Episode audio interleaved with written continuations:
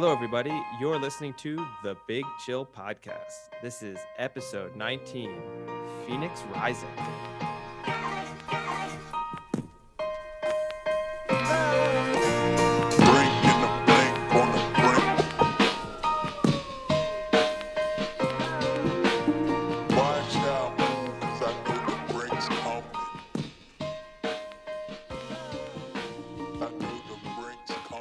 Hello, Big Chillians. Welcome to the Big Chill Podcast. Joined as always with Sam and Eddie. Sam, let's start with you. I've got a uh, little icebreaker for you. Would you rather be Batman or Wonder Woman? I feel like Wonder Woman has more going. I'm gonna I'm gonna be Wonder Woman. I feel like I feel like Wonder Woman has more supernatural traits going for her than Batman. As we've discussed previously, Batman fundamentally is just a rich guy with Yeah, too but- much time on his hands. But that's the bit you're leaving out, right? You're you're also just a billionaire. You're a good-looking billionaire. Like you uh, could just oh, okay, you could just okay. screw the Batman aspect of it and just be Bruce Oh, Wayne. So I Oh, could just immediately retire and just live the billionaire lifestyle. Well, I don't think you have to retire. I don't think like he's not gonna like hand in his papers when he tries to gives up being Batman. But I think you could stop fighting crime. Yeah, you could just leave Gotham, move to an island that you own, and just enjoy the rest of your life. And- If Batman 30 retired, would he tell everyone he's Batman? Would he say like I'm retiring by the way, and the reason I'm announcing this is because I am Batman? Well, no, because then you'd have to assume people would come after him. Yeah. And then 30 years down the line, people will be arguing who's the worst Batman, Samuel Jones or George Clooney. Samuel Jones would have a Batman costume that has the balls on it. Instead of the nipples, is that what you're Yes. referencing? Yeah. the nipple, it, it would be like nipple tassels and balls. it would be really camped up.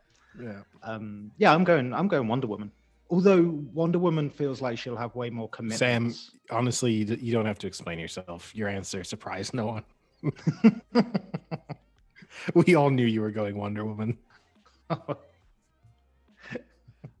mean, I, I I don't know why you'd want to be an active Batman because every Batman I see, like what I take from it is that he's always getting the shit beat out of him. Like he always he always looks miserable and in pain, but somehow he ends up winning. But at the end of the day, I don't know how he doesn't have int- constant internal bleeding and broken ribs and like surgeries every other week. So, what's cool about being Wonder Woman? I mean, she has pretty unlimited powers. She can But- fly. It's like Okay. Magic lasso as well, or whatever it is. Yeah, that's the stupidest thing in the world. yeah, but it's still pretty impressive. On the on the totem pole of stupid stuff in comic books, the magic lasso is right at the top. Why is or it the so bottom. stupid? I don't know which one's more significant in a totem pole, but either the top or the bottom. it's one of the a- more that's a prominent great parts question. of the totem pole. I think the top is more significant, but who knows? Yeah, because I think you make it to the top of the totem pole, right? Isn't that like the feet? I mean, that's an expression, yeah, but that's not necessarily coming from the people who made totem poles. Oh, is there a company that makes totem poles? Yeah, I was gonna say, like, Link- like, like- Lincoln Logs. exactly. Yes. Uh, she has she's has tons of superpowers. You know, she's super strong. She um she can fly. Super fast. Yeah. Yeah. I guess you could have the just do- invisible jet as well. you could just dominate the Olympics. Another kind of stupid thing. What's the point of an invisible jet? What I don't get about the invisible jet, right, is if if the invisible jet lands and then say another ship wants to land, like does it destroy the invisible jet? Like if someone lands on it because they couldn't see it? Or Well, first off, the invisible jet is a plane, so I don't think a ship would land on it. I think another plane would land on it. He Wait, means like spa- uh, a spaceship. zeppelin. Oh, a spaceship! you're going, you're going right to the. you're going. Well, in Oh, a man. universe where we have invisible ships and flying ladies, I think we can also have. Uh, Actually, Eddie, point. Why does she need the why does she need the jet if she can fly? What's the Well, benefit? that's she- question one. But more importantly, if the jet is invisible, is she also visible, or does it just look really weird as a person sitting in a seat I've never in the middle of nowhere no, no. flying? no, it's a good point. Because what It's about like during point. long trips? It's not a like good long point. trips. The the only reason here's the only way here's the only part where it's a good point, which is maybe it has windows. So like I can understand that the metallic substances are somewhat somehow or the shapes, the angles somehow make it invisible. But if you can see out of the windows, surely someone can see. it. And the windows are the issue here. If it doesn't have windows and you can just fly it using like uh, radar or or cameras or something, then I can understand that the entirety of the ship is the plane is invisible. But in that No, case, everything inside of it obviously is invisible by default because the outside is invisible. So it's not. It doesn't become. Oh, okay, that's see-through- what you think. It doesn't become see through. Then See, I thought it was see through. But that's pointless. What, what? But That's why I think it's strange. But it's not. It's invisible. It's not see through. That would be see through. Would be crazy. Because see through would even mean that, like, if you accidentally just like left a bottle of Coke before you hopped out of it, there would just be a hovering bottle of Coke there. that would be awesome. I like how the bottle of Coke would completely ground the scenario as well. That's what makes it real, is seeing something like an everyday product within it. Now we've had just one mundane debate. I'm gonna go. I'm gonna throw you out the most mundane debate we've ever had on the podcast. So I've seen a number of other podcasts and even some like uh, websites that I read where they've been drafting random things constantly, like best uh, Italian food, and they do a draft, or like uh, best. Oh my god, what is this website? Tell me, Eddie. This is like, Yeah. is made for me? Best letter of the alphabet. It I wanted to go- frankduca.com. as our warm up to this concept, I wanted to give just spur of the moment, doesn't require any research. We each get three picks. We're going to draft the numbers between one and 10. And I want you to try and give the reason behind your pick. Sam, you can go first. Sam, Frank, and then me. You're gonna so basically it's a th- you're gonna gonna end up drafting three numbers. There's only gonna be one number left out between the three of us. Make your pick and say why your number is the best. Wait, so we're picking the best number between one and ten. Wait, You do we to- have to do we have to do three rounds of this? Yes, it shouldn't take long. Like, They're 'cause numbers. Each each is thrilling as the last. Yeah. Come on, pick a number. Um, all right, I'll go seven. Why is it the best? I'm gonna say I weak think- number. because I associate seven with the seventh month, which is July, and I associate that with being like a really hot month. It's got my birthday in. It's Yeah, I was gonna say the only reason you're saying this is because you were born in July. Now, I No, am gonna the only reason why. he's saying it is because Brad Pitt was in the movie Seven. That's his real reasoning. I'm going to tell you seven's a terrible number because seven's that number when when you say to someone pick a number between one and ten, and like the majority of people pick seven. So you've just picked the most basic number out there. Why did? why does that make it? Wait, wait, wait. I, I no, would wouldn't that make it a good number your- because you're because you're taking the number that most people are going to take. Yeah, but they don't you want own it. that number now. I If usually they pick a take number from one to ten, you own them. Oh, we own these numbers. I didn't realize that we actually get to own them. This is upgrade. Okay, so All right, Frank, seven's you're gone. now, seven's off the board. I'm gonna go one. I mean, for obvious reasons, it's number one. It's logical. right? that's his. That's I'm gonna go ten, just on the basis that it's the highest number. Oh, it's one to ten. yeah.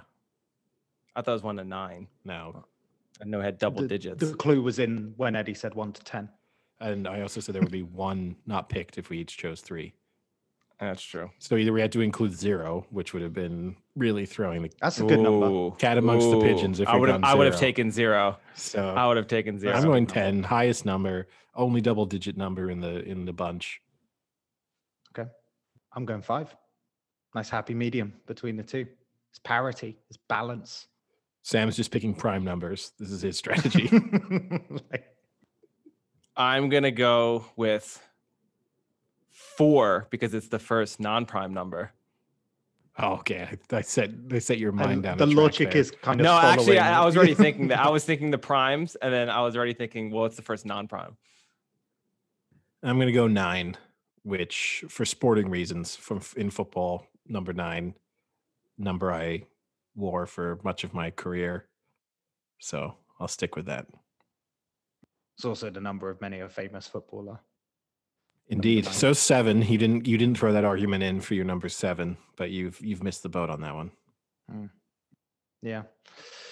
Got not many numbers left. It's becoming a bit it's coming a bit crowded. Um four. Frank's. Did Frank took four? I own you. You're Did out you of the take game. four? You just lost your pick. First just- non-prime number. You just Oh, lost your pick. What an awful draft for Sam. That's the I won that guy's number. yeah. And with the second pick, we take Trevor Lawrence. Now, so his his turn skips. oh yeah, he lost I'm- his pick. I'm taking eight for sure. I think it's the coolest looking of the numbers. Yeah, sexiest of the numbers. What what why? 'Cause It's Round. got Why some curves. sexy? Oh, it's the It's got curves. curves. Okay. Curves are in, Sam. What about a three then? Yeah, It's but you're like cutting curves. off the curves. That's like an amputated curve. Oh, I Oh, don't dear. got time for that. oh no. But turn them the turn them 90 degrees. What have you got? A couple of boobs. An M. What? okay, your your mind is a little bit too logical Okay. than mine. I'm having a bit of a fun with the W. number.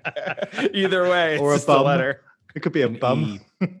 Uh, I am Turn gonna mine 90 degrees. What do you got? Infinity symbol. I'm gonna go six for mine. Power number. Why? Just smack in the middle ish. smack Nice. in the middle-ish, and then it's not smack. nice strong number. Six is a strong number. Yeah, but do I you ca- feel? Do find you feel like you're quite- allowed to have? Do you feel like you're allowed to have six without also having nine? I have nine. Oh, So I- right. I- do. I I compare them for go. 69. Have so I think you have to. 69. I, I don't think you can have one of the numbers without the other. It definitely loses half of the power of that number. well, I, I've got them both. But I just think six is quite emotive to me. I think I think it's a powerful number. I don't get Sam, it. you, you don't have another pick, so Sam, you just got left with two picks. Two. That's it. I'll, I'll, I'll take any other number because No, no, you, Eddie, you Eddie had forfeited it. six, nine, and ten. Yeah, I, I dominated this draft. I had one. No, I had one, four, and eight. That's pretty good. I'm pretty proud of that. No, you got one. That's the only thing you got going. Four What and do eight. I have the Take a infinity walk. symbol. no, you don't. You have an eight.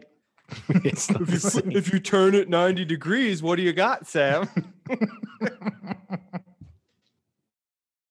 I dominated this draft, honestly. You, were you you were always going to dominate it because you were the one that brought it up. Whatever numbers you got at the end of this, you were going to be like, "Yeah, I I, didn't like. I didn't like prepare and it's Eddie. research, but I was super. I'm super happy with that. I walk away from that feeling like that's an all-time great draft. so Now, has it been has it been riveting to read up on these? As uh, I will actually say and- we can get some feedback from our listeners as to how they felt listening to a draft of the numbers one to ten went. But I have legitimately got into listening to people draft. I listened to people draft the alphabet, and it was actually fascinating. Like they had to each pick five letters of the alphabet and give their reasons, much as we kind of just did.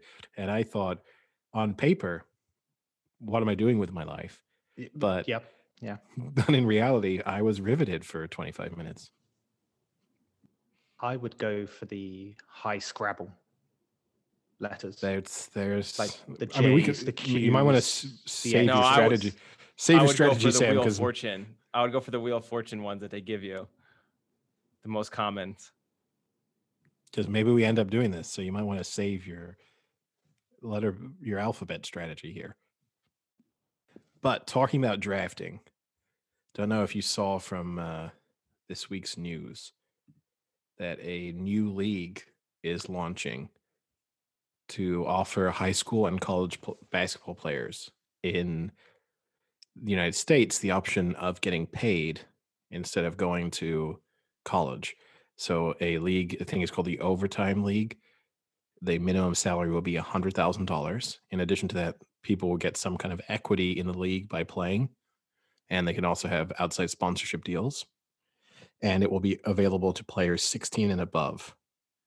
Now, the downside is that playing means that you would not be eligible to play high school or college basketball in the United States.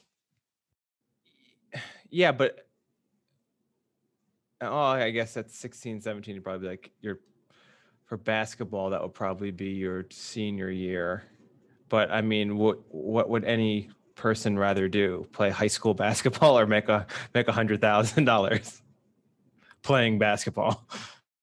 Yeah, I mean, I can't. There's very little reason to not do it, apart from the fact that if in any way uh, the NBA somehow kind of shunned people who went through that.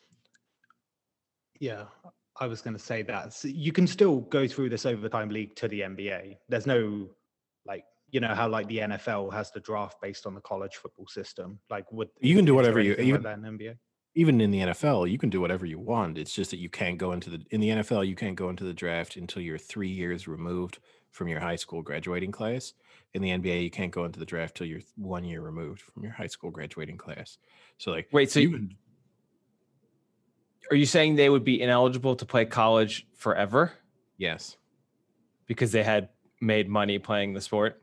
Yeah, they turn professional. So Yeah, When maybe that's not a good idea then.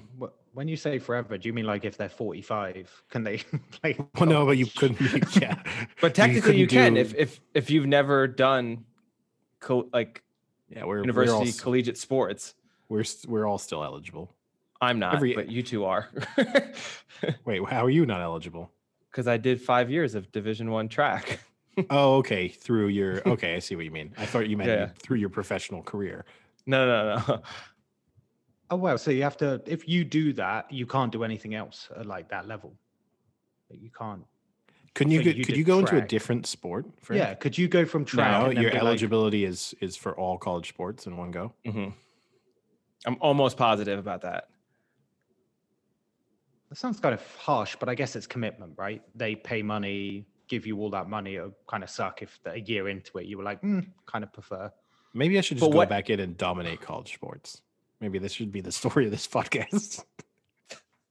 Well, the- Dominate's the, your re- word of the day, prerequisite for isn't it? that is is you'd have to be able to dominate the sport.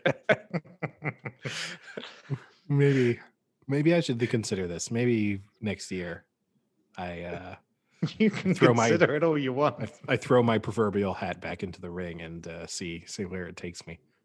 I mean, you see it a lot. So uh, for when I was in track, we would see it a lot with the with the throws events because in the states they didn't really have like hammer throw and javelin throw weren't as prevalent in high school. So you would get people from like Eastern European countries who have been throwing javelin for years and years or hammer the hammer throw and then they would come over when they were like 21 and be 21 year old freshmen who had probably thrown the hammer for 15 years more than any other person in the event and they would dominate all the time. So that could be you. You have to do some study with these like scholarships and things like that mm-hmm. because I've seen all of these, you know, all the classic like American high school programs where they have a choice between their coach saying no, you got to play, and someone else being like, if you fail your studies, you're not going to be able to play in the first place, kind of thing. So, if someone does that, so say they go into this kind of, I don't know about legal limits of schooling in the US, by the way, but say if someone goes into this like overtime league, they become professional and essentially education stops as a 16 year old. No, no, Is- you is can still. go- you- You're you're not ineligible to go to high school, Sam. You're ineligible to play high school sports. You're not like, you can ineligible s- to go to university you can still yeah, you go can- to you can university still, yeah, it's just you can't play sports. You've turned professional at that point, so education is still available to you, but the idea of playing amateur sports is no longer there for you. Doesn't seem too bad, right? That it's so limited, the options, and it's so competitive. I guess having another avenue is probably a good thing. And 16 think year olds, minimum the- salary 100K, there's probably a lot of people that that appeals. So I think, yeah, there'll be a lot of people who that tempts them. The only thing you would say is if in any way doing this hurts your draft stock. So, you know, if even if you're a superstar high school athlete, you're going to be a superstar college athlete. But because you're now going through this overtime league, uh, even if it's not about being sort of blacklisted, it's just that NBA teams feel like they you've not proven yourself against the kind of same caliber of player. Say you drop from being the number one overall pick to being the sixth overall pick, like that loss of income is far greater than the hundred thousand dollars you will have made per year in the time that you played in that league. The sort of three, you know, the three hundred thousand dollars you may have earned doing that. So for really top level athletes, it it doesn't make sense, and that's probably going to be the undoing of the league. Is you're just going to end up with kind of like mediocre guys that no one really cares about, and then how are you going to be paying them a hundred thousand dollars to watch a pretty good high school basketball player play? I assume it'll just work the usual way in the US. Like you'd have franchises that bid for a team, and I didn't read that much into it, to be honest. There, were, there wasn't a tremendous amount of detail in what I read. So it's being backed by a, a media company. So they do have investment that uh, how they're going to be able to afford to pay people this amount of money. But I didn't look into exactly sort of where the league would be based or how it would work.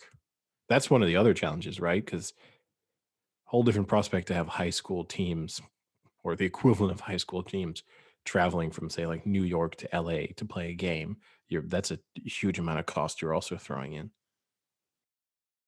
I guess also those famous universities that have like a really good basketball institution wouldn't want something that could potentially deter people away from their own track, right? In their own town or, you know, near to them. I guess that would be something. In other news, sad news coming out of the Pakistan Super League in cricket, which has had to uh, postpone matches as a result of positive COVID tests kind of sad for me because it's been filling my afternoons recently. But uh Is that sad for you, or is that a a sad indication of you? no, I mean actually there's a, quite a lot of like big players in the PSL. So it's you know, background while I'm doing work. 2020 cricket to me is is great background. it it it feels like a lower echelon of the sport. Like I I know it, and I know that there's actually some big names in it, etc. But it does raise the question: Is there anything you won't gamble on? This isn't about gambling. I would not gamble on this. I will throw that out there. Anyone, the only thing I will say is I think in the opening 15 matches, the team chasing won every match. I think this Makes might be wrong, but it the, the teams can defend. Um, but no, I w- it's not a sport. I, it's not a league I would gamble on because there are too many unknowns there for me. But it is just it's a decent standard of cricket. I do think it's interesting to see which international players pitch up there. Like it's it's such a hodgepodge. uh, Whereas the IPL, it's legitimately pulling in all of the superstars from around world cricket. The PSL is kind of that second or third tier of international players, and it's kind of interesting to see. You'll be randomly watching a game and then be like, "Oh, he's there." Like you got James Vince there, for example, the kind of oh, forgotten yeah. Englishman, you know, who who's everywhere. yeah, I know what you mean. There's a lot of people in it where you're like, oh, okay, that's where they went. Joe Denley's there, for example. I mean, That's a good one. That's pretty high end. yeah. No, there's a few odd ones. AB De Villiers is there. There's there's some there's some re- there's some relatively high profile names, but for sure, I'm not that I'm not already I'm not as familiar with uh Pakistani cricketers as I am with Indian cricketers. So the the fact that you have seven Pakistani players on a team, the seventh player, I have no idea who he is. Whereas in the IPL, for the most part, kind of know who the sixth or seventh player is. So that's a big difference too. Speaking of cricket formats, actually, um, you've got that new one launching in uh, a delayed launch uh, in England and Wales of the hundred. Have you seen that, Eddie, Frank? Um, so there's a, a a new format essentially of cricket coming in. Uh, and it's called the hundred. And quite literally, it's 100 deliveries, 100 balls per team. Um, they've heavily marketed as like a lot of parity between the men and women's game, but they are separate. And I think a game, an entire game, is meant to be two and a half hours. But the idea is that they get rid of a lot of key tenets of cricket. So it doesn't have overs, for example. It's So, but I was gonna say, isn't it isn't it basically like T twenty? Just what three It's- overs less? Yeah, you- it's well, not it's tw- overs though. It's twenty balls. I- uh, It's true. I Twenty think balls thi- less. Yeah, So three, it- a little bit over three overs. Yeah. but where it is, I think for standard cricket fans, I don't really get it. I don't feel like we need an alternative. I do understand the attraction in terms of marketing it to people. You'd be amazed how many times cricket. the number of times I try and explain to people the principle of an over, and they just can't wrap their heads around it. Where it's like, oh, the one bowler bowls six balls from this one end, and then they flip they flip directions, and the other bowler bowls six more balls, assuming obviously that all those six deliveries are legal. Otherwise, there's going to be extra deliveries. But fundamentally, this is just what they do. That bit is. I can kind of understand why it takes a little bit of navigating to to completely understand, but it would be simpler to simply say each team's got 100 balls. There's the countdown on the number of balls left. Yeah. And to Like, think of it like That brings up a great question. What is the point of the over? Why do you have an over in test I- series? partly well i would say partly tactics but partly fitness as well like you've got to remember that these people are bowling for potentially eight hours in a day in test cricket five days in a well not five days in a row they'd be doing half that but um So you're saying it's, it's partly giving them like a break, like a minute break in between, like a, a, a cut from the play, you're saying. but also what it does is it allows alternation which allows additional strat- a layer of strategy because you could have one end that's favorable to spin bowling another end that maybe is slightly more downhill so it's favorable to pace bowling. And it just means that there's a constant rotation that the batsman the idea is that they would struggle to be settled because of it. I don't actually know the origins of an over but I'm, I'm guessing in the modern day, A, it's retained because of tradition, but I, I imagine something down to fitness and tactics But would be yeah, why the over okay. is there. I was gonna say, could you just say you stop every 10 balls, but then that would be like a 10 ball over. so I guess Well, that's what they're know. doing in the hundred, and that's what they're doing in the hundred. I mean, overs So used then- to be eight eight balls, I think, historically. So if I they're pausing every 10 balls, then what's the difference? well, you can. I think you can bowl a consecutive ten deliveries in a hundred, or if they wanted, I think you can just bowl like someone could bowl three, and then someone like I don't actually know the specifics of that bit, but it brings in some more interesting things like power plays and They can- timeouts, which is new. They can either bowl five consecutive balls or ten consecutive balls. The captain decides, and then each bowler can deliver a maximum of twenty balls in a game. So Sounds very much like It's like a not- T20 cricket, and you just have taken six and replaced it with five and 10. It's Yes. made it more confusing. no, it's not. It's not a radical rethink. It has to be said. It does seem a little bit like um, you will have taken cricket to like some really expensive marketing company and gone like, guys, we need to rebrand cricket. What can you come up with? And then you've got a bunch of you kind of sit down in a boardroom and someone says, "Hey, we've got we've got ideas that are going to blow your mind. You know how overs are six balls? What if we made them five? People, Wait, wait, wait. Or 10. you What do you- choose. and you know, you know how a T20 game is 120 balls and you count up in overs. We're gonna make this 100 balls and we're gonna count down in balls. What if we do it that way? And thank you. The please make sure this check clears before we give you any more of our groundbreaking ideas. It it does seem a bit strange. I mean, one of the things that they're definitely going for with this is the parity between the men and women's game. So the idea is that the men's and women's game of that, so there's franchises, I think it may be eight, um, would happen immediately after the other. So the the idea is that you would pay for like a day ticket and you would get both games, which they're meant to last two and a half hours So you're getting a five hours of cricket, and it's meant to be pretty cheap. Sometimes they'll do double headers where you- you're there for like ten hours. I'm I'm to go see it. There's some at Lords, um, the London Spirit, I think they're called. So Yeah, that's that's the other thing we have to discuss. The names are terrible. Just terrible. Yeah, you got Oval Oval Invincibles or something Oval like that. Oval Invincibles it might be the worst sports team name I've ever heard. You have the the Birmingham Phoenix. It's okay. There's I don't know what the link at all. uh, Maybe someone can explain it, but between the concept of a Phoenix and Birmingham, you have the London Spirit, as you mentioned, the Trent Rockets, Terrible. which which I just think that's sounds Ben Stokes is with the Trent Rockets. it just sounds like it could just be like a porn name. Like And this Stokes would be with the Trent Rockets. yeah. Rockets Yeah, are racist, one or the other. You've got the Southern Brave. This is this I think is the worst name. The Northern Superchargers. I like how they're just a, a, a wasteland, northern, Yeah. Northern. northern. and then, and then you have the Welsh Fire, which at That- least with a Y. at least- with a Y.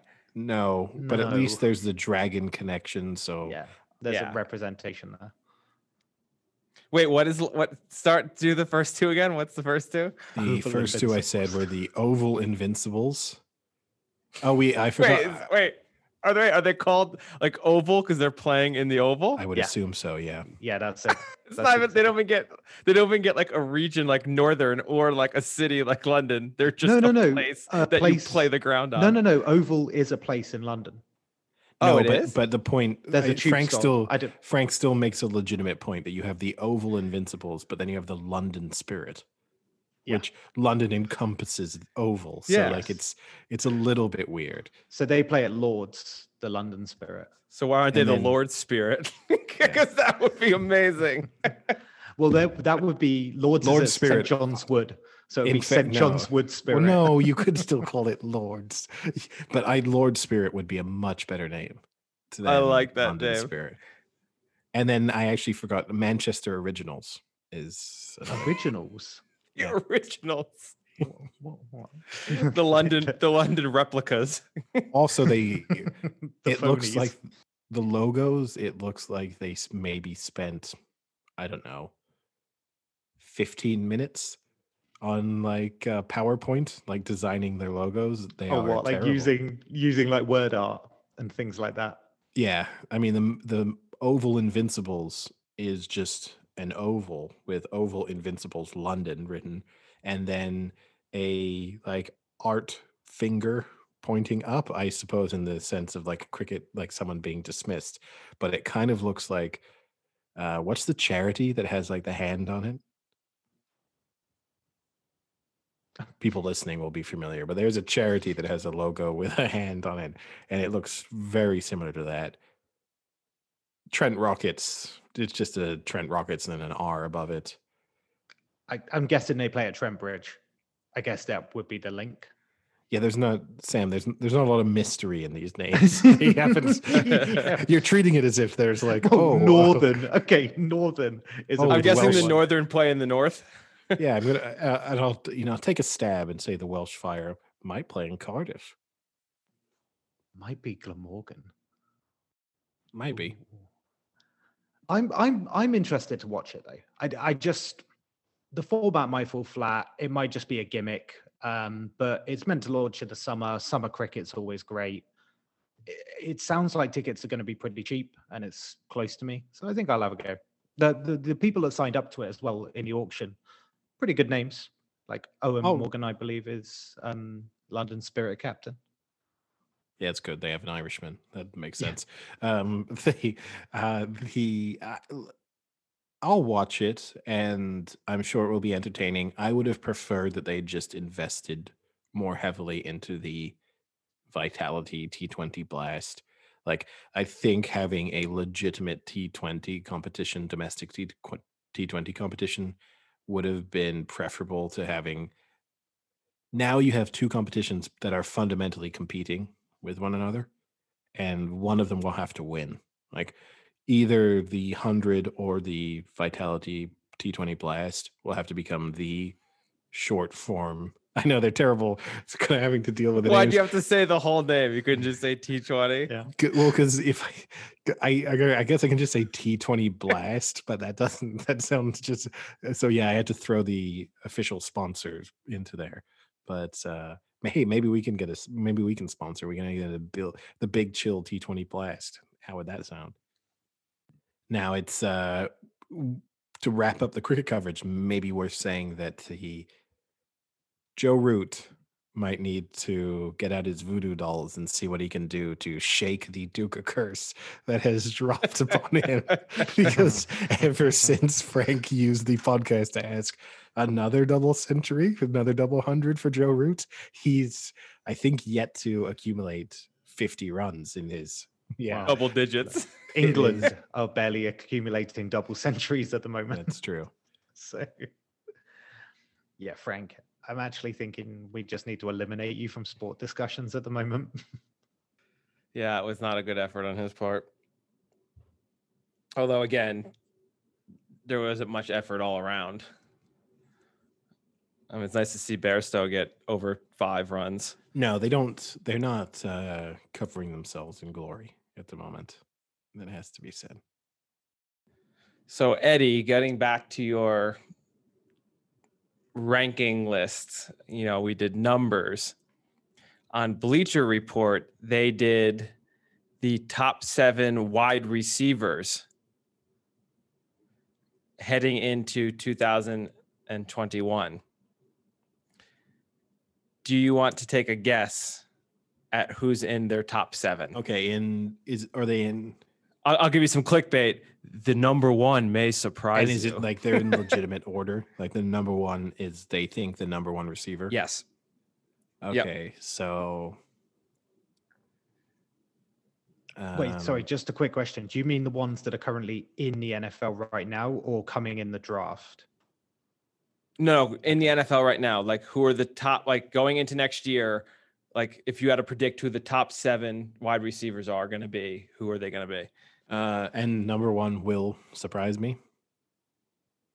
Number one will surprise okay. I'll say. I think so. I, it surprised me a little. So, do you want me to try and guess them in order, or just throw names out? Okay, Either I'll just one. throw names. we'll see if you can guess one, and then I'll I can tell you if it's on the list. Well, the fact that it surprises me. Um, I mean, it's also for Sam too. I mean, Sam should be able to throw out some receivers.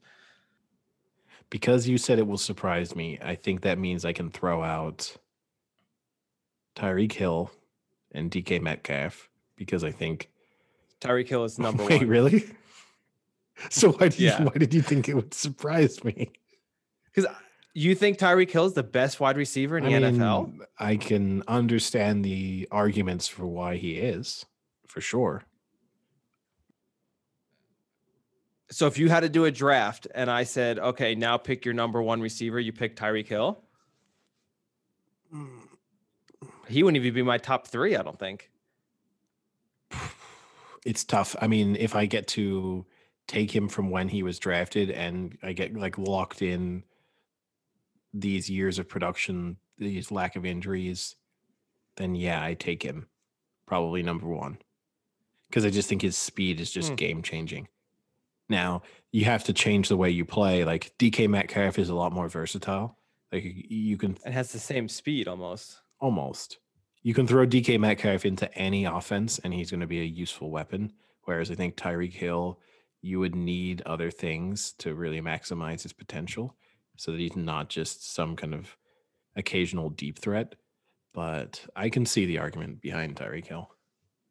Hmm. So that was in true clickbait fashion then. The answer really actually didn't surprise you. Yeah, yeah, exactly. Mission accomplished. yeah. so is Um, two DK Metcalf?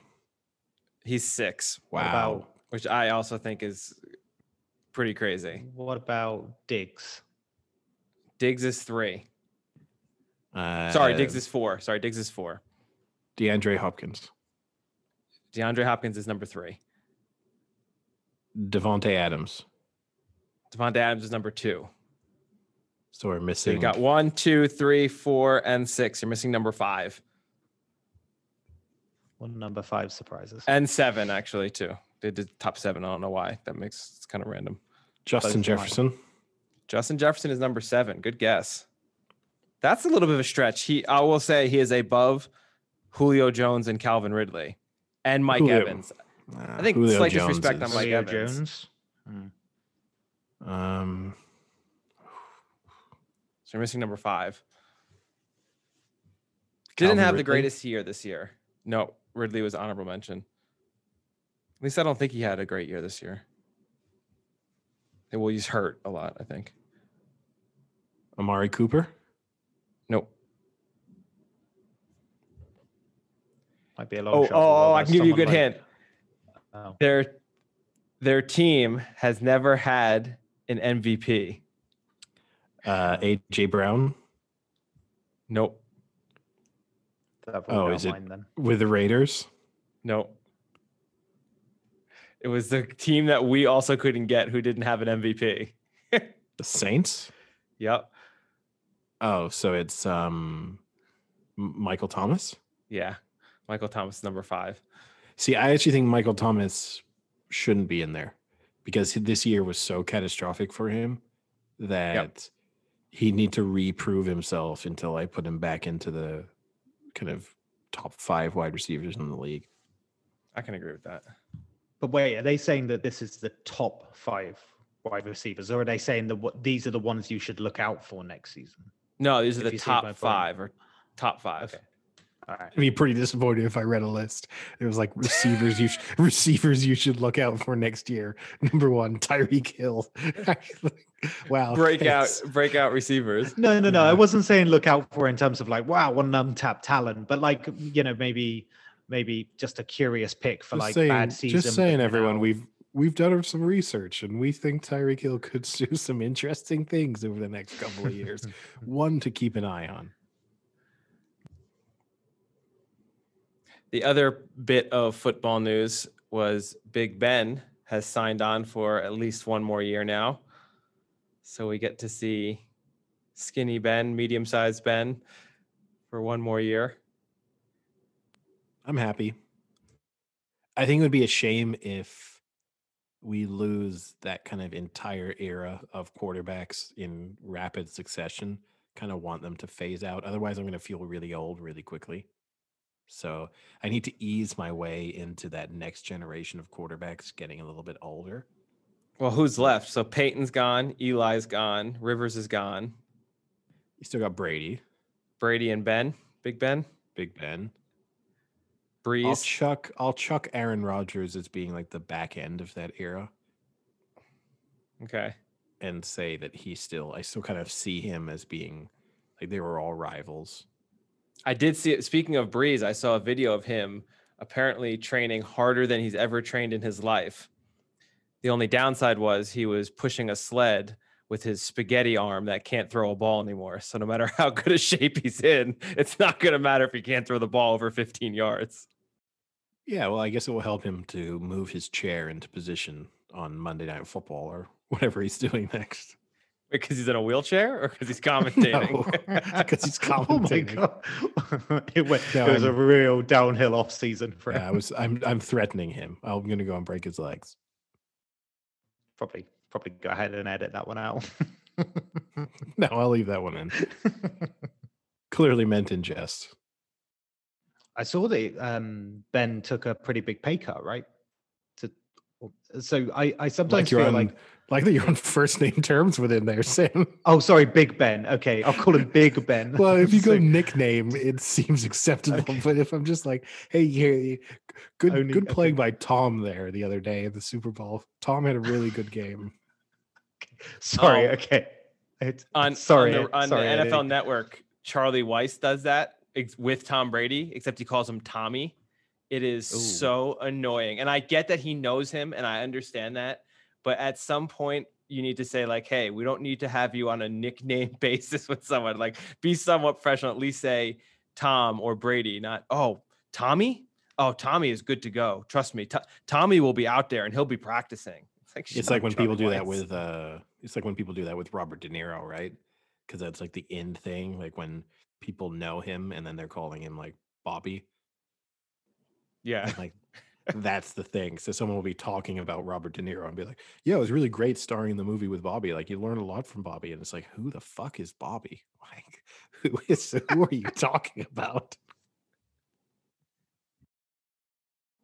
Do you know a Bobby? No. I don't think I've ever either. known I don't think I've ever known anyone. I know a girl named Bobby. Ah, damn. I I know a went to- Rob and I know a Roberts, but I've never met someone named Bobby. Well, who knows? I mean, I probably have. I just can't remember. Cool story. Do you know a Bobby, Sam? nah, not very, not very common over here. Is Robert common? Yes, Robert is the common name here. Bob. No one goes by Bobby in UK. No, Bob. A, lo- a lot not would be posh Bob, enough. but but not Bobby. Yeah, you'd Bob be is such an old man name though. Bob it's is hard to be a 12 year old. It's hard to be a 12 year old Bob. Yeah, you would never see a child anymore and call it Bob. Yeah, like it's there's other you- names as well, like if Alan. you're if you're under 60 going by Bob, you got to rethink your life. So how do you it's- transition into that then? How do you have a name Robert and let's say you go by Rob for your childhood? Where is that transition where you say, "Nah, start calling me Bob now, not Rob"? I don't know. It's good. I mean, look, I think Eddie is kind of like a young person's nickname, like shortening of the name. I I'll never be able to transition. Like I'm gonna have to be an 85 year old Eddie. No, But- we're we're gonna set a date, and then from that date on, we just call you Ed. No, I hate Ed. I know really you do. Ed. That's Yeah. why it's gonna happen. but that's why it's happening. I'll We just have to flip back to Edward is fine. I like Edward, so it just Not has too to be long. Edward. But I'm not gonna. It feels like you're getting told Edward. off. If someone says Edward, I feel like they're telling you off. but I mean, I go by Edward in professional environments. I always introduce myself as Edward, so it wouldn't be weird for me. Now, would is would there be a time where you transition into a middle name, where like just start calling me Ian? No, because Ian is a real old man's name. So when you turn 65, do you say, "Hey guys, I go by Ian now"? Yeah. Or maybe I double it up. I go by Ian Frederick. I go I double barrel my my uh, first name. Which is the only Bobby I've ever known. She was Bobby Joe. That was her name. Oh, J O or J O E? Just J O, I think. Uh Firmino at Liverpool, he he goes by Bobby, doesn't he? Or at least Liverpool fans always call him Bobby Firmino. Yeah, it Is sounds Liverpool like still in the with Premier League? Brazilian. yeah. Yeah, no, they're adapting to life in League One. now it's true. I think if one of those names, it must just be phased phasing out like really quickly. That you just are not going to meet another Bob. Same way we've discussed this before, right? I mean, who's going to go by Dick? Oh, I, I I- buy Dick every weekend.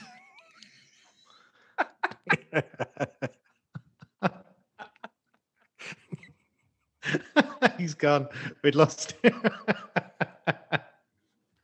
oh, what a good joke. Yeah, it's okay. glad you glad you entertained yourself that much. It's, it's fine. Uh, I enjoyed that. I mean, the interesting thing is you chose not to target Sam with that joke, which could have done no, I instead- applaud that. Thank you. and instead just went purely after yourself. But uh, It's always nice to avoid some light homophobia, isn't it? So like, they always say that Adolf is the name that's gone, but there's that guy in Namibia that's called Adolf Hitler. Wait, he has the full name. It- it's like Adolf Hitler something, like he's got a surname, um, but his name is Adolf Hitler. Spelled as it is, uh, he's like a Namibian politician, like a local politician. Um, Namibia used to be was colonized by the Germans, so obviously they still have a legacy, I guess, of some German sounds and German names. But Adolf Hitler's a strange one to uh, maintain in this day and age. There shouldn't be any Adolfs. I think that should be a name completely eliminated. I wonder what platform he ran off of. Really? I think you could. You, you would call someone. So you're you're saying that you could get away with calling someone Adolf that would have no connotations with, because fundamentally, you call someone Adolf, you're giving them a ticket to just constant bullying and abuse, in my opinion. Or world domination, one or the other. Oh, I mean, it could be glorious, right? Genocide, everything. At least glorious fantastic. for a while, right? It it kind of it, it petered out, but there were good. There were some glory years. a couple of years right at the start. But that would really nail in the coffin a scenario if there was another Adolf that did what the first Adolf did. That Would you rather be called Adolf or Genghis? Genghis? Genghis is cool. Genghis Jones. I think Genghis Genghis is a cool name. Uh, I mean, it would spice up your dull name. That's true. yeah. Genghis Jones. Genghis Yeah. Jones is actually kind of a nice name. If you Well, I ever decide to kids. flip, if you just yeah, if you ever decide to flip and have children, Sam, then uh, Genghis should be your go-to f- n- name of your firstborn, even if it's a girl. You sound. It sounds like an like an indie bassist, Yeah, Genghis Jones, playing for the Arctic Monkeys. shorten it to just Genji. Genji. That's a good name as well. Guy from Game Shorten it of to Thrones. right? Gang. Gang Jones. G. Just shorten it to G. Yeah, G. GJ. GJ. GJ. GJ. Oh, this is this is what you listen to the podcast for. Well, we probably have some listeners out there who are about to have children and they can consider Genghis and then let us know that they've named their child Genghis and that they were inspired by the podcast. I've already made a commitment that my, one of my children's names will be Huckleberry. I mean, that's that's very extra. Why? Why Huckle? I don't know. I disliked it my whole life. Just always wanted to do it. So and, you uh, want to push it onto your kid? The, the only downside, the reason why I'm not going to do it is because the hipster movement has killed the idea of having the like only reason. Yeah, basically, because now I think the assumption would be that I was trying to be uh like intentionally give my child a weird name, that that wasn't the motivation. It's but you are like- giving your child a weird name. But you are so giving you your child a are weird name. intentionally doing it. but only because I liked the name Huckleberry as a kid. W- Like- would you be okay with Huck? as Yeah, the- Huck's good. That's that's the go-to. You want to be able to shorten it to Huck. But I don't want to just call it Huck. huck if you- Hewitt. Yeah. Strong name. sounds, sounds like a horse. Yeah. Genghis Jones would be a pretty good horse name. Not bad. That that would work. not bad. Huckleberry Jones, pretty good name too. Huck Jones. Yeah. But Huck Jones isn't. I think Huck have- Jones is okay. You'd have to Huckleberry stay with Jones is cool. Huckleberry. Now, Sam, you did do a little bit of crowing in our uh, group chat the other day after the Suns beat the Lakers and uh, continued their unexpected march towards potential. Currently first place in the Pacific. yeah. Yeah, it's. I mean, it's not, not a total, total shocker, but uh, their odds, which were 22 to 1 at the beginning of the year, I'll do the little update. They're down to 5 to 1 to, to win- Wow. to win That's the value. Yeah. That's So, amazing. Now, The Sam, here's split- the question. I'm going up to Phoenix this weekend.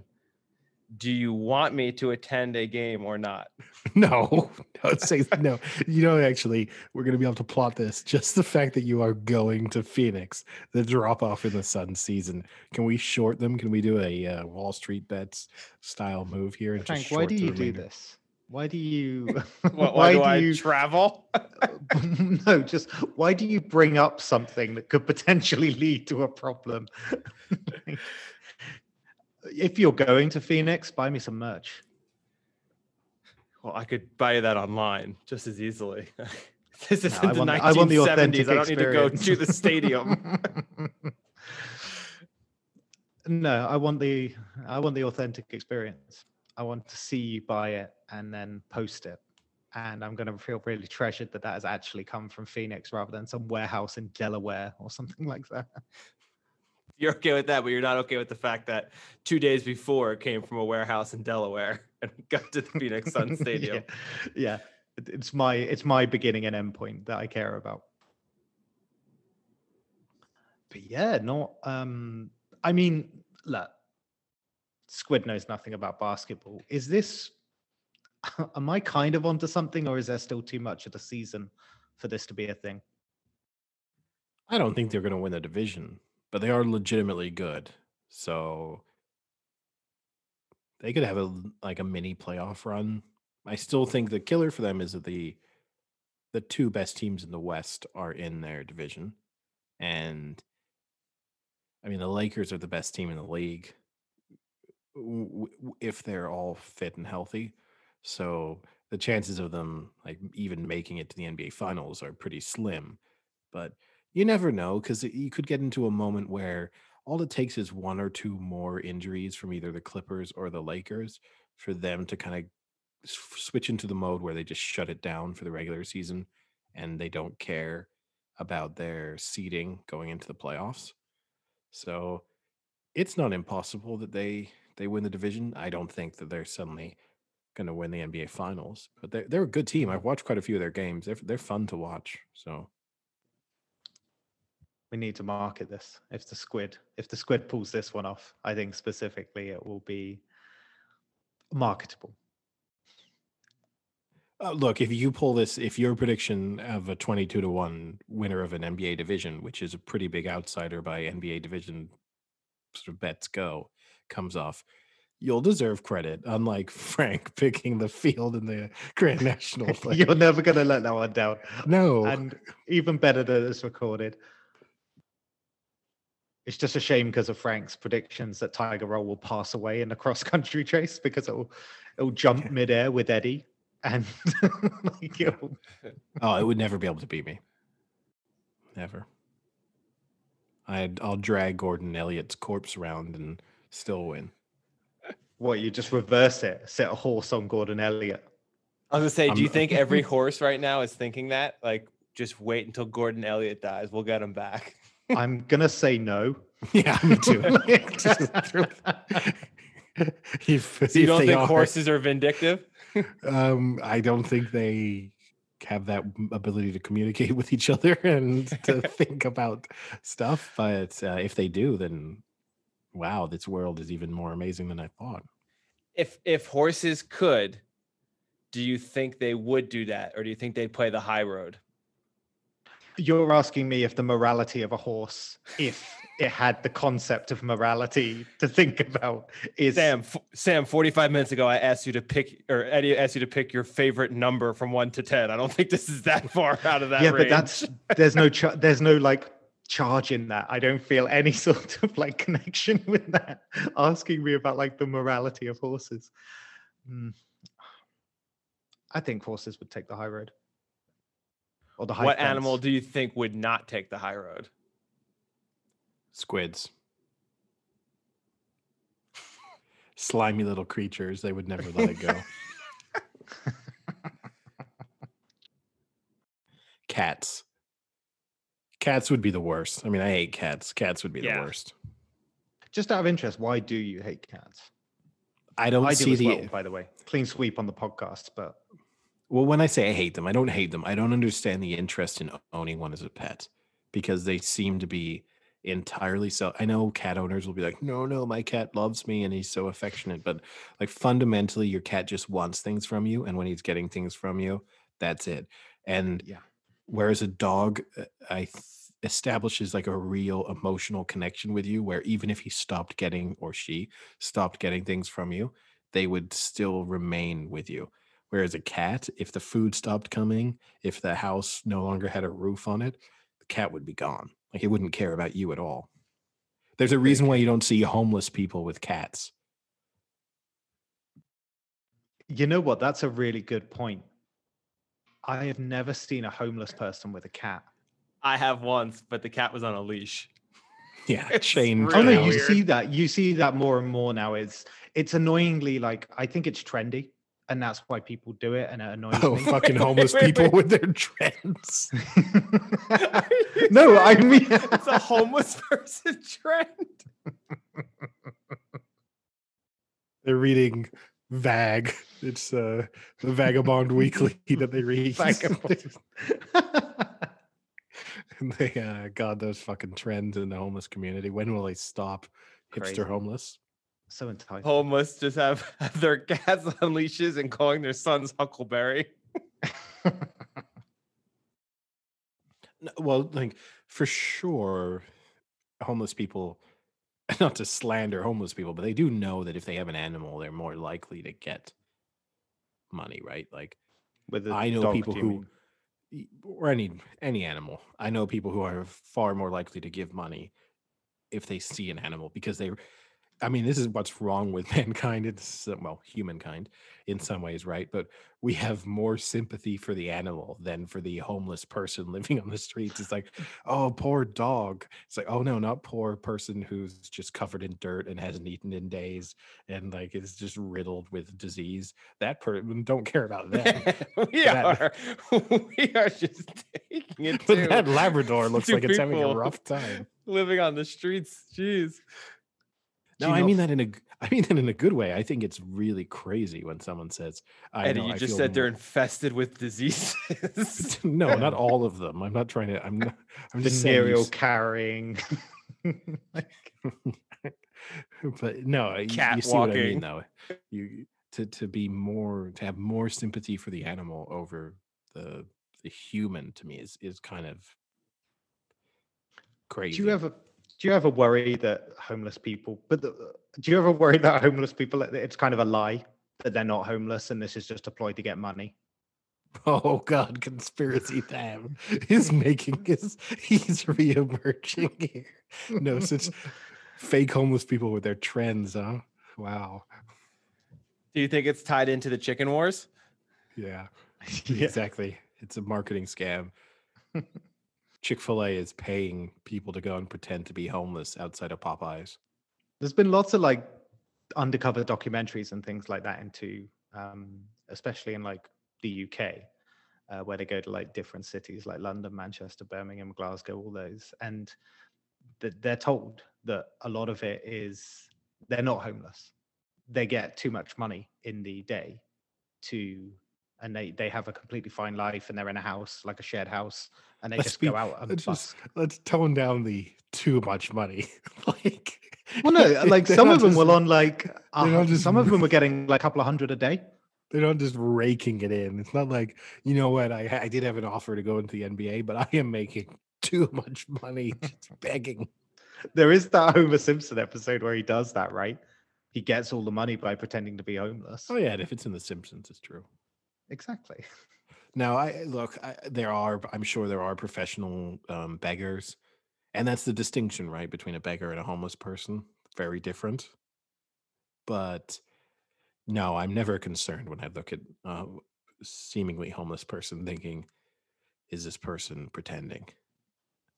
That's weird because you're usually a skeptical person, you know, like Tiger Woods, straight to the alcohol, like and drugs, you know, with the Super um, with the car crash. Yeah, he's super Well, I'm cynical. not cynical about with homeless, people. though. I have a lot of sympathy for homeless people. That's where my cynicism goes I don't up. s- Yeah, yeah. really. I don't. I don't, see any behind you on those couches. That's that's because I've I've bought them all apartments. Is that No, because I- you have I'll too always- much money? Yeah. I'll always yeah, I'll always give I'll always try and give money if I can, or like buy them buy them a sandwich or a drink. Well, that's is- yeah. I, I I do that often too, and that that's what surprises me is a lot of times. So, Arizona is a a decent amount of homeless people because of the weather. So, like, I'll go into a For context, you mean store. you mean they go to Arizona because the weather's good, not that the weather is making them homeless. yeah, a little bit of both. The weather's making them insane. Um, But also, so doesn't when when you say decent amount, Like decent implies like this is like a good amount. Satisfying So, number, like yeah. there's like Yeah. a satisfying number of homeless people. Is that what you're saying? exactly what I'm saying. But I'll walk into, you know, like a convenience store and a homeless person will say, you know, do, do you have any money? It's like, well, no, I don't, honestly, because I very rarely carry cash anymore. But do you want something? Do you want a drink? And they're like, no, I'm okay. It's like, okay, well, if you don't want like a drink or food, then I don't know, you know, like, sorry, I can't help you there. Do you offer wants to Venmo? home. Do you offer to yeah? Do you offer to Venmo them some money? No, it's a good idea. I should ask that next time. Do you? No, I carry cash. Oh, I know. Yeah. You carry more than cash in that wallet. You carry your bank statement from 1994 in there. I've, I've always got at least a few coins. So You get that now though. You get where they've got like a where you tap your card. oh, conspiracy them No, no, no. I'm saying that's a, that's clever because the amount of times where people have said like, "Have you got any change?" and you say no, and they're like, "Well, I do have this device, and you can tap it, and it gives." I'm sorry. See like, that that would be pounds." where that's where I would cross. it. Like if someone is homeless but they're invested in having a like uh contactless payment system for me to give them money, that's the moment where I'm saying this level of commitment and ingenuity should be invested elsewhere. That's I'm off on that point. I I want to feel as if I know why you're here. Like this is you've tried but you've failed and and life has kicked you in the balls and and here you are and let me try and do my bit to help you out. But if you were just trying to like turn it into a sort of weird startup, no, I'd I'd I'd be out. What's the feeling on uh, Pursuit of Happiness? The the movie? Like what's my feeling Yeah. on the movie? Uh pretty decent movie. Will Smith as a homeless person. yeah, faker, right? Will Smith isn't really homeless. There's in an real acting- life? actor or are you saying act- in the movie? What are we saying here? Either. What No, do you uh, think the Pursuit of Happiness got on Rotten Tomatoes? Ooh. 7.4. Well, it's from one to 100. So Oh, I- I was gonna say I'm, that, I'm is thinking it? IMDb. I'm thinking IMDb. Okay, so 74. I'm gonna go fifty-eight. it got a 67 on Rotten Tomatoes, 87 audience score. The audience loves it. I was thinking audience score in fairness, but yeah. It's pretty good. It's one of Will Smith's best movies. I don't think I think Will Smith has an overrated career, but uh, oh, we did Tom Hanks last week, and now we're going to Yeah, tackle no. Will Smith this week. yeah. Okay. All right. Wait, we can do this pretty easily via Rotten Tomatoes. What do you think are his highest rated movies in Rotten Tomatoes? Wild Uh, Wild I, West. I am I am It should be. I would say might be number one. Men in Black, the first one. I Am Legend is doesn't crack his top Insane. 15. 15. It looks like Insane. Insane. 68% on Rotten Tomatoes. I That's think just better not than Pursuit of Happiness. that's not far off being right, but it should be one of his best movies. Oh wait. Oh, I- I- Independence Day. Some of these are as a producer though, so his best movie Independence Day?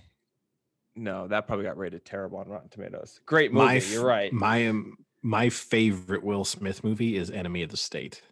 That is my Will Smith movie. Enemy of the I'm gonna- State got a 76. Enemy of the 72. Estate. Did you just say? Enema of the Estate.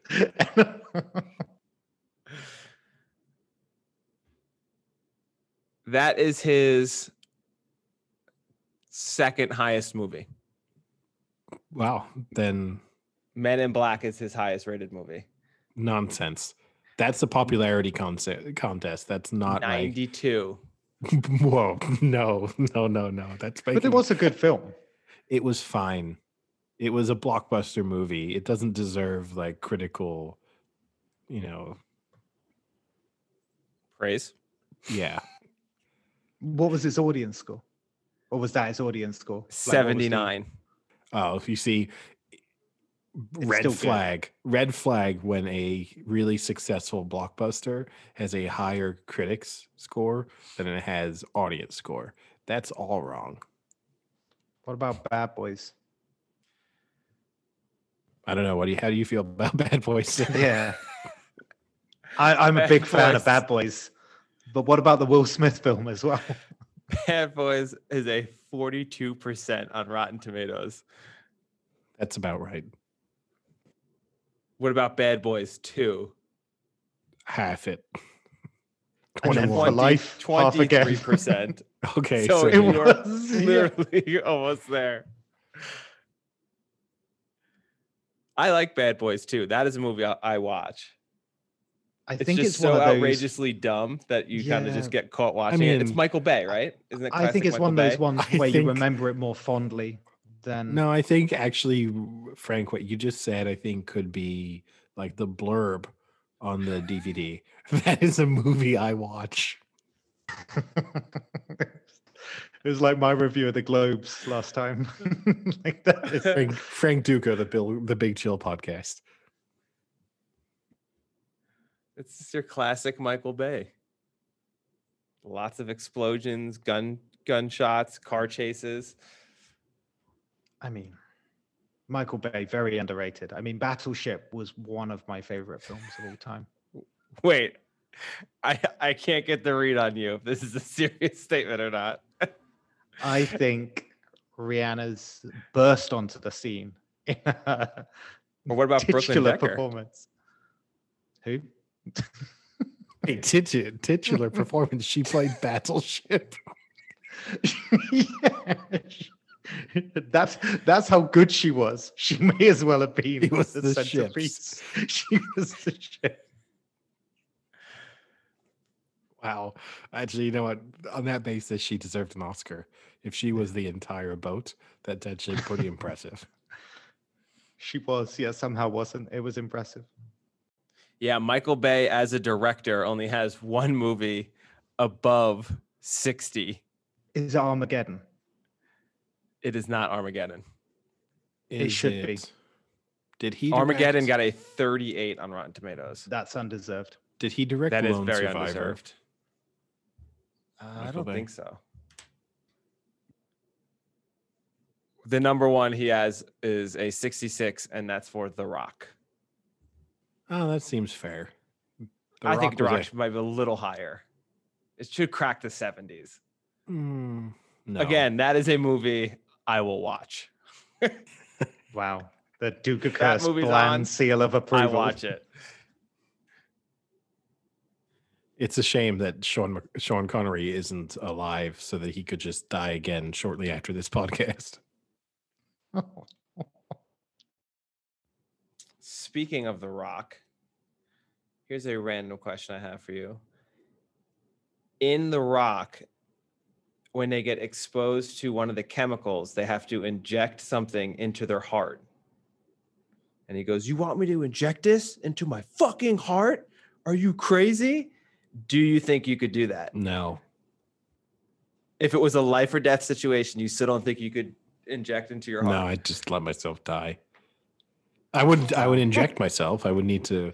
My first question would be like, why does it have to be into my heart, and why can't I just put it into my bloodstream some other way? That would be question number one. But uh, no, I don't think I could stab myself in the heart. Does it have to be as graphic like Pulp Fiction style? Or could you just slowly do it? I think slow would be even worse, but I don't think I could do any of that. Like 127 hours couldn't couldn't cut my arm off. I'd Why the die in- movie myth of injecting medication into the heart is absolute garbage. First Oh, no, yeah, thing yeah. that comes up on Google. Yeah, it's ridiculous. Uh, up until this point, I I thought it was just the way everything was done. I was expecting my uh, COVID vaccine to just be injected directly into my heart.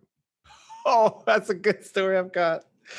So I'm coming out of my lab, and there's so we have um, our freezers outside of our our laboratory. So we have three minus 80 freezers.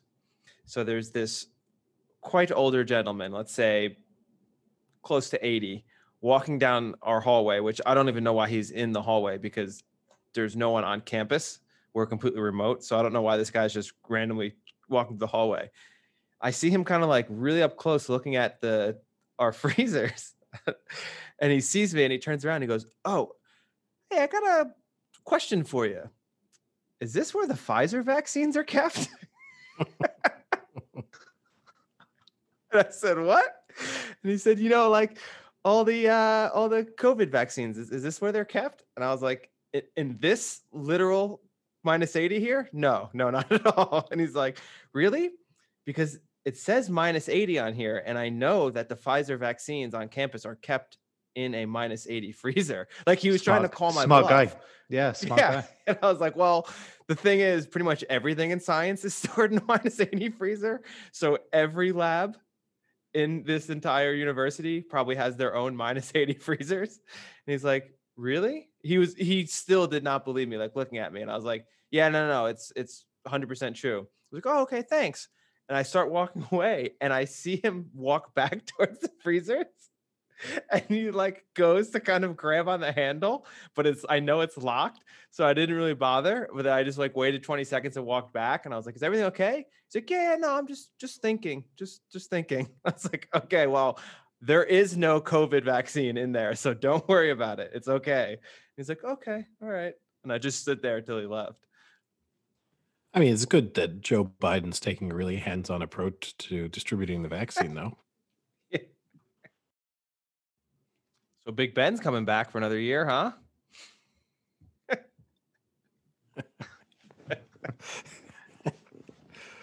Uh, it's been a quiet week in sports. It has to be said. Yeah. Not What are you looking going forward to this weekend then?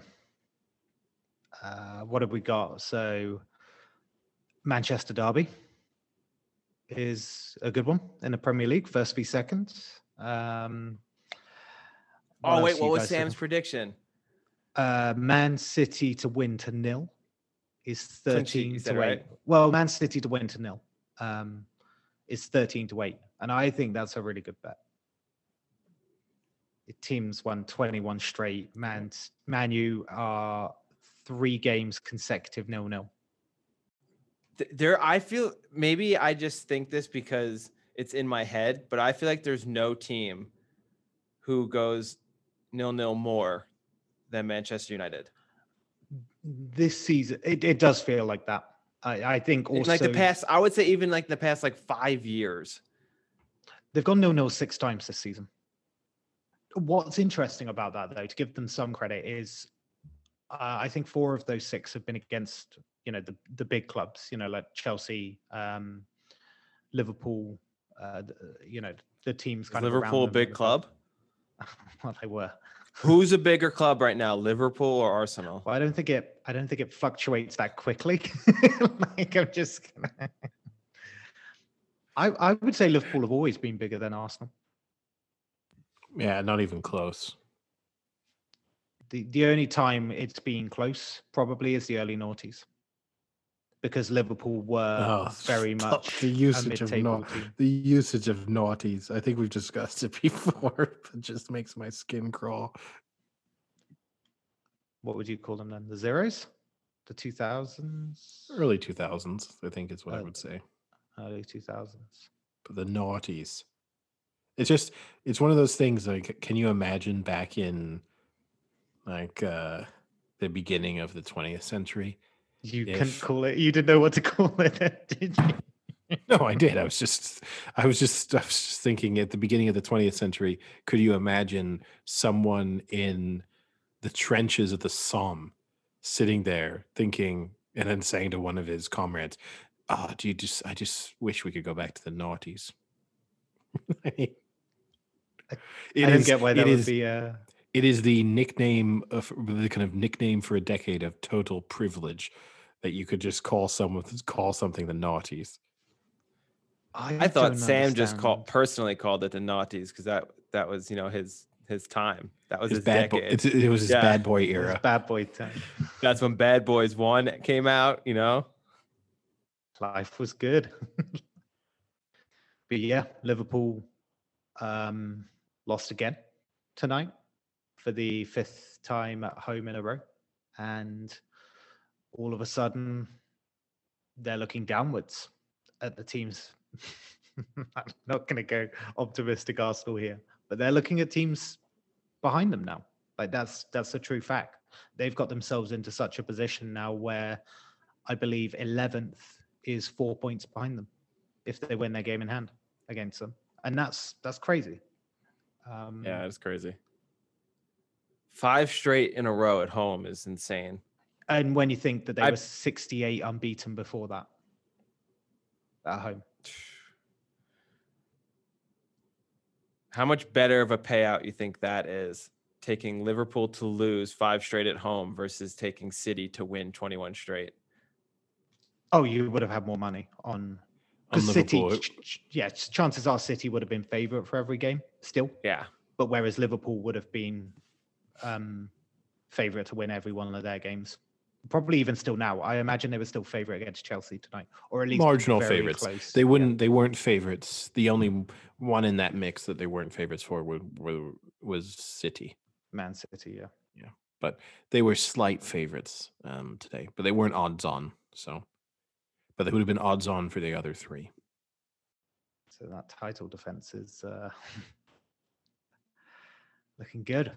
Went, I mean, not got long to bounce back now, but got to bounce back at some point. What's weird about it though is Klopp came out and he said that there won't be a summer rebuild. I, I just find that a little. It's a strange thing to say, right? I don't know whether he's saying it as like a vote of confidence for his team by saying, "Look, I still have full trust that this is the team that can do what it did the season before and the season before that, or there's no money. Like I'm I'm a bit confused at why you would need to come out and say that when most people can clearly see there's some sort of burnout or lack of depth going on there. I mean, I guess rebuild implies uh, more than just reinvesting in the team and strengthening the squad. A rebuild would would mean that you are actually getting rid of some of the key players now and bringing in some new ones. So it's difficult to know what he means there. The, interestingly, Jurgen Klopp is now five to one in some places to be the next manager to leave his post. Steve Bruce is the heavy, Oh, heavy favorite uh, at five to four, but then you have Mourinho and Klopp on five to one. I mean, That's to Steve- leave the post. That's to leave the post this season. Steve Bruce has done his absolute best in turning a safe lock of the season of leaving Fulham, West Brom, and Sheffield United to get relegated into potentially Newcastle now being that team. Because what they're only three points ahead of Fulham, and uh, five games ago they were like ten. On the other side of that match, is it start is this starting to look bad for Lampard that Chelsea are now what not beaten in their nine games since they've switched managers? That not- can't be a great look. They're not as fun to watch. I think they were quite fun under Lampard, but Tuchel's immediately made them hard to beat.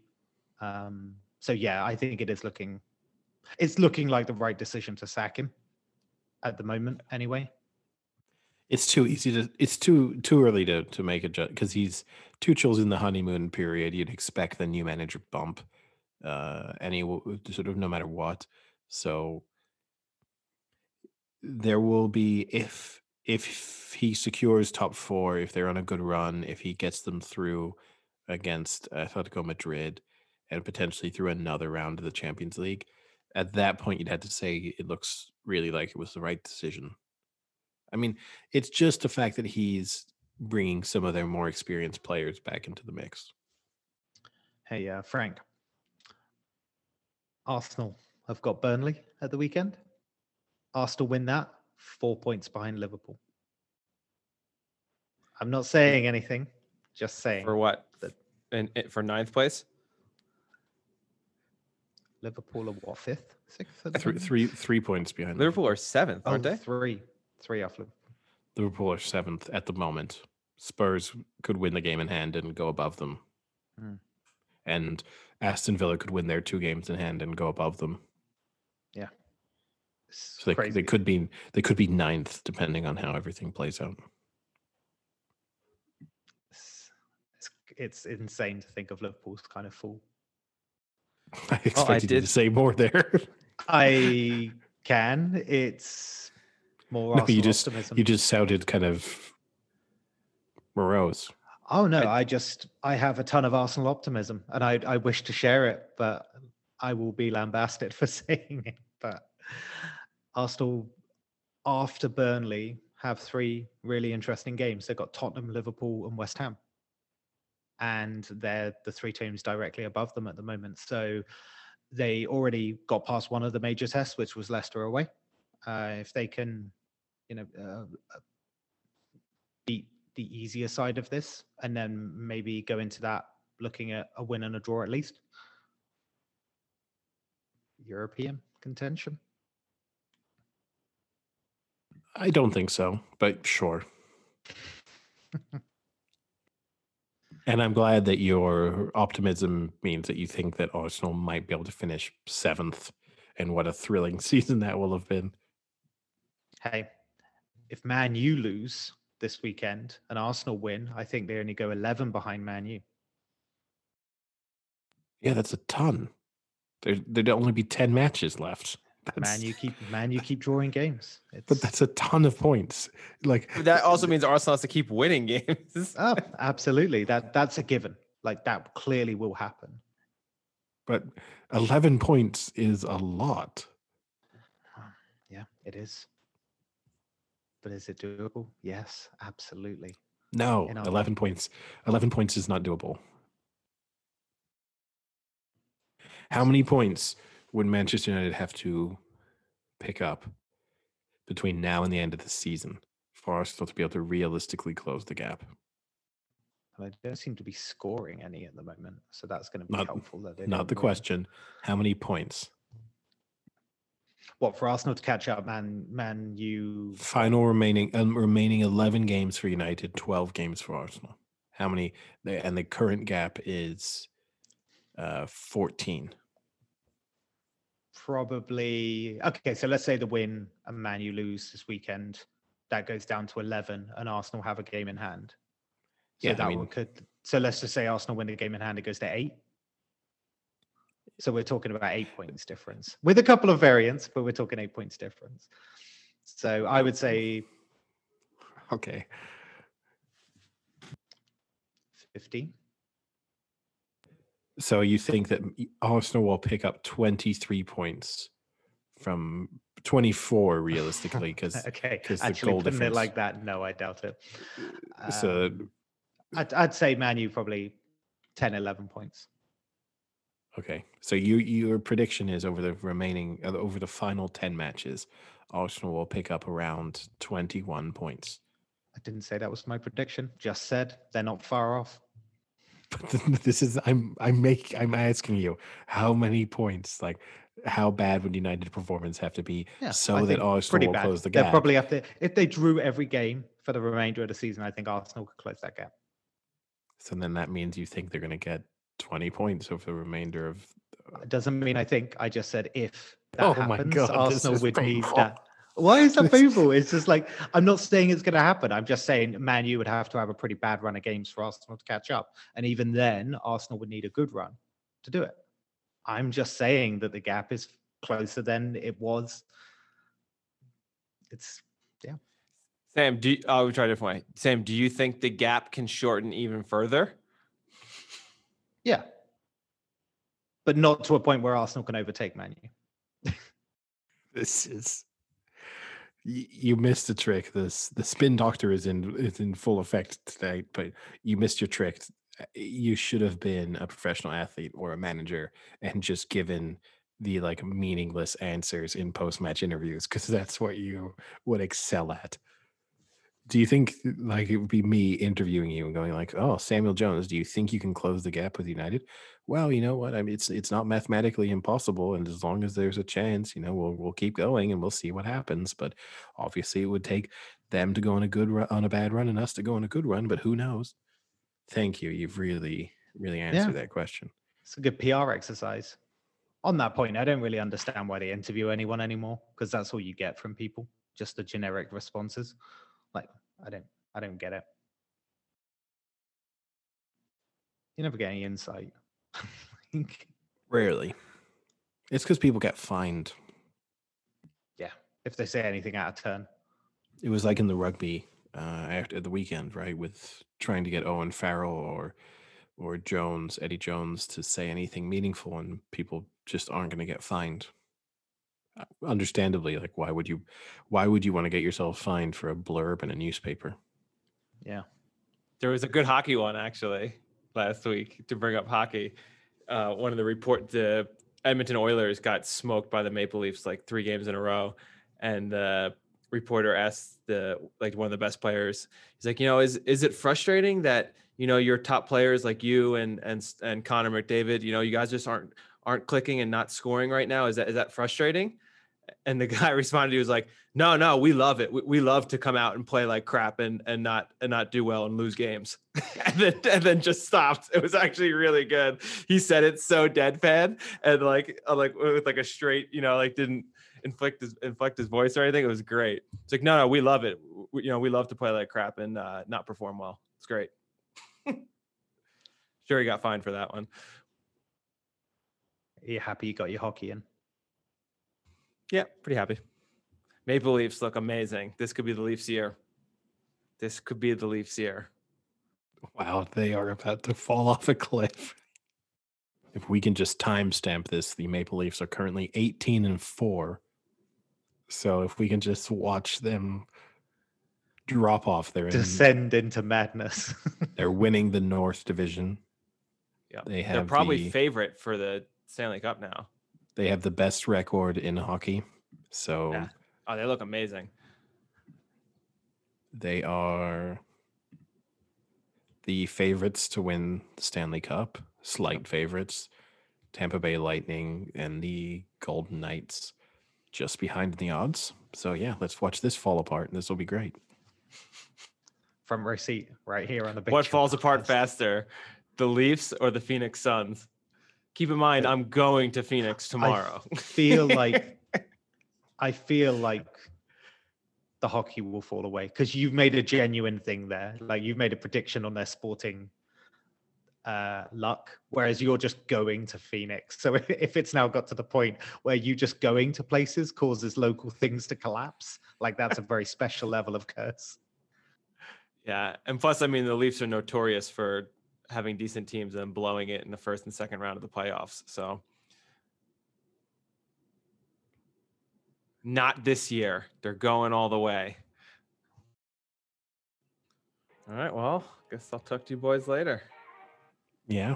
See ya. cheerio What a what a what a low energy ending from you there, Yeah. Frank. I- All right, boys. Well, I guess I'll talk to you later. That's better. See ya. Cheerio